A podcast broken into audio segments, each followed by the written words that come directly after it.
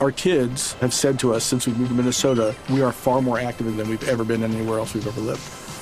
Moving to Minnesota opened up a lot of doors for us. Just this overall sense of community, of the values that, you know, Minnesotans have. It's a real accepting, loving community, especially with two young kids. See why CNBC ranks Minnesota number four best state to live and work. A great place to work, an even better place to live. ExploreMinnesota.com slash live. Our world is full of the unexplainable. And if history is an open book, all of these amazing tales are right there on display, just waiting for us to explore. Welcome to the Cabinet of Curiosities.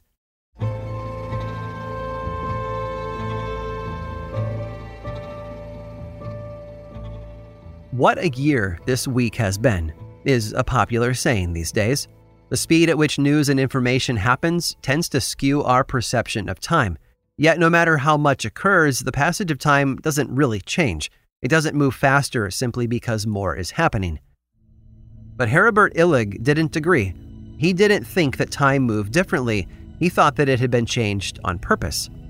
Illig was born in Bavaria in 1947 and followed the teachings of Immanuel Velikovsky. Velikovsky believed that the Earth had been shaped by short but violent worldwide phenomena in a philosophy known as catastrophism. Illig and Velikovsky didn't ascribe to gradualism, the idea that small incremental changes created the world's geography.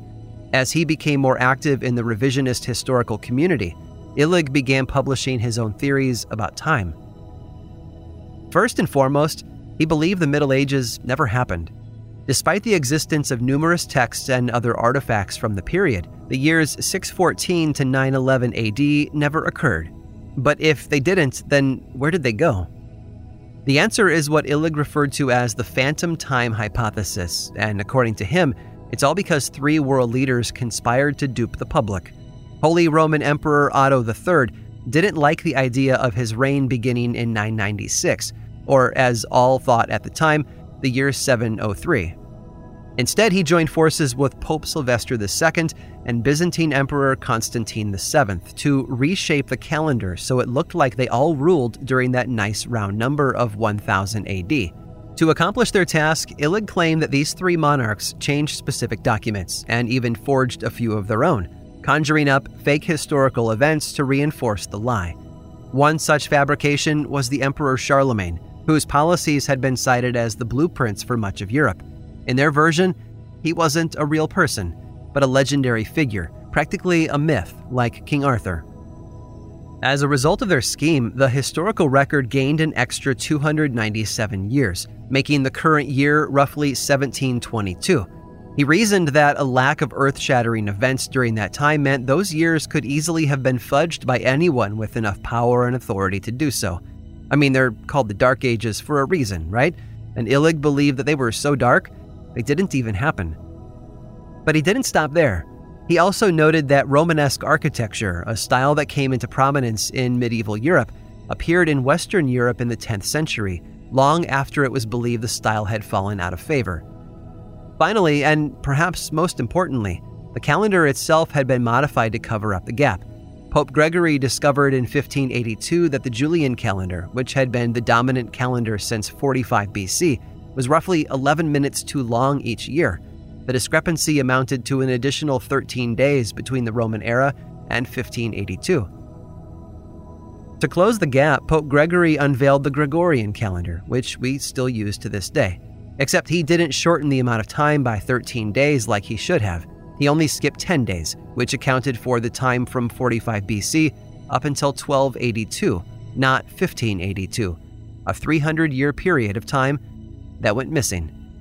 It hasn't helped that modern historians have discovered documents that were forged by the Roman Catholic Church to appear as though they were written hundreds of years before they actually were.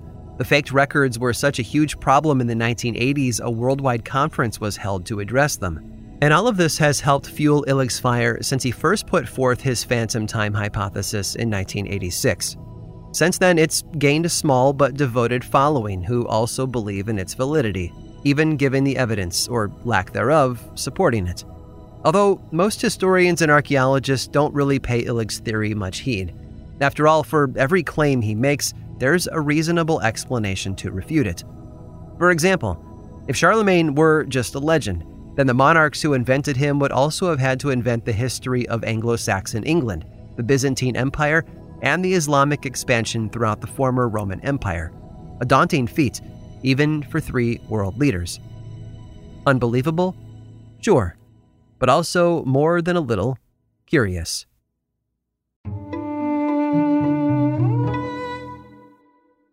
Hey, it's Danielle, Will, and Rider from Pod Meets World. Thanks to our friends at Hyundai, we were able to record a very special episode for you guys at the one and only, wait for it, Boy Meets World House. Take a listen.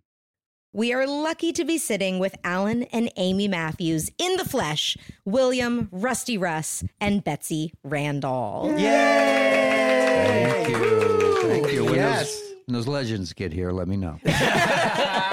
you're here. You're here already. No, you we didn't either when we were watching yeah, this. that's the That- thing. That's we the didn't problem. realize it until we uh, started getting into seasons three and four, and now we're like, oh my god, you were both so good on the show, and we missed it because we were we young were kids and, and, so self-involved. egomaniacs Yeah. and didn't Well, realize how great you were. We've talked about it. I think you just assumed everybody was as good as them, and, Right. and then you get into right. as you grow up and you work with other actors, you realize how lucky we were Yeah. to have you guys. This has been brought to you by the fully electric Hyundai Ioniq 5. New episode out now. You can listen wherever you get your podcasts.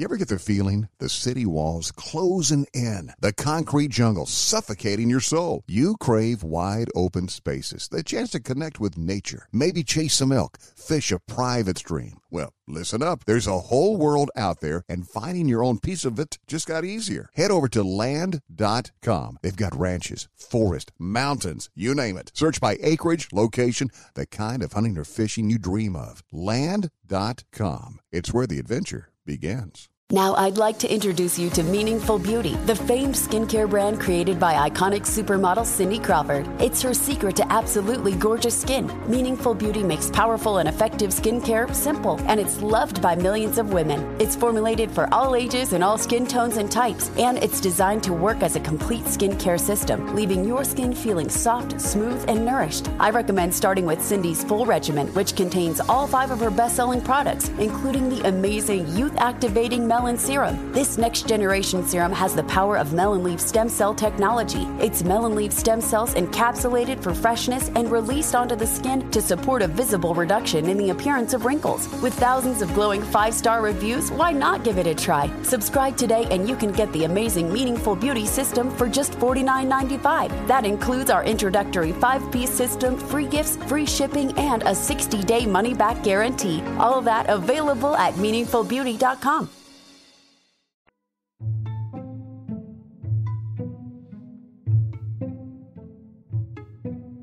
X marks the spot. Four words that conjure images of pirates and dotted lines painted on flimsy fabric. Just follow those lines until you reach a point in the sand and start digging, because somewhere out there is a treasure chest overflowing with gold and jewels just waiting to be discovered. But as books and movies have taught us, X never really marks the spot. There's always a conspiracy, a set of clues one must follow in order to find the real treasure that isn't so much buried as it is hidden, thanks to time and obscurity. Thomas Beale captivated the world with the story of buried treasure in 1885. He had led 30 explorers from Virginia on a trek to a Spanish province just north of New Mexico. Today we know it as Colorado, but back then it was a vast tract of land with a hidden secret. While hunting for buffalo, the men came across a mine teeming with precious metals. Their journey of exploration quickly turned into an 18 month mining operation. By the time they'd finished, they'd hauled thousands of pounds of gold and silver out of the mine. After that, Beale just needed to take it back to Virginia to bury it in a safe place. And he did just that, making several trips back and forth across the country until all the gold and silver was secured, all $43 million worth of it by today's estimates. Beale kept meticulous records of his party's haul. However, he needed to make sure the information about the treasure couldn't fall into the wrong hands. In 1822, he wrote down three separate pieces of information the location of the treasure, a description of what he buried, and the names of the people who had helped him find it, as well as their next of kin. He placed the information in a metal box and handed it off to an innkeeper in Lynchburg, Virginia named Robert Morris, a man he trusted to keep it safe.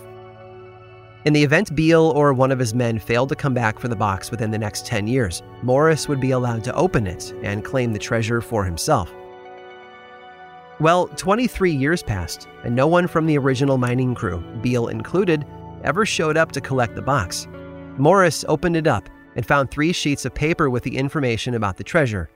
Except for one thing he couldn't read any of it. Beale had encrypted everything in a ciphertext, a method of concealing information using an algorithm called a cipher. The location, description, and list of contacts had all been obscured using three different ciphers, and Beale had not provided a key. He'd meant to, of course, Months after he deposited the box with Morris, he sent him a letter from St. Louis with word that a friend would be mailing the key soon. But it never arrived. Morris wasn't a codebreaker, so he held onto the box for a while before eventually giving it to a friend. A friend fancied himself a cryptographer of sorts and managed to decode the second ciphertext, the description of the treasure, using the Declaration of Independence as the key. The two remaining texts proved more difficult to solve. Rather than ask someone else for help, he decided to crowdsource the efforts. He published the other ciphertexts in a widely distributed pamphlet called The Beale Papers. The Beale Papers have become a code breaking rite of passage, mainly because the two unsolved texts remain unbroken to this day. Some people have claimed them to be hoaxes, meant to keep people guessing. That the second text was so easily decoded is seen as incentive to keep working on the first and the third. But no expert, nor any supercomputer, has been able to decrypt either message. They've used all manner of possible keys, such as the Bible and the Constitution, but nothing has yielded such clear results as the Declaration of Independence did with the second text.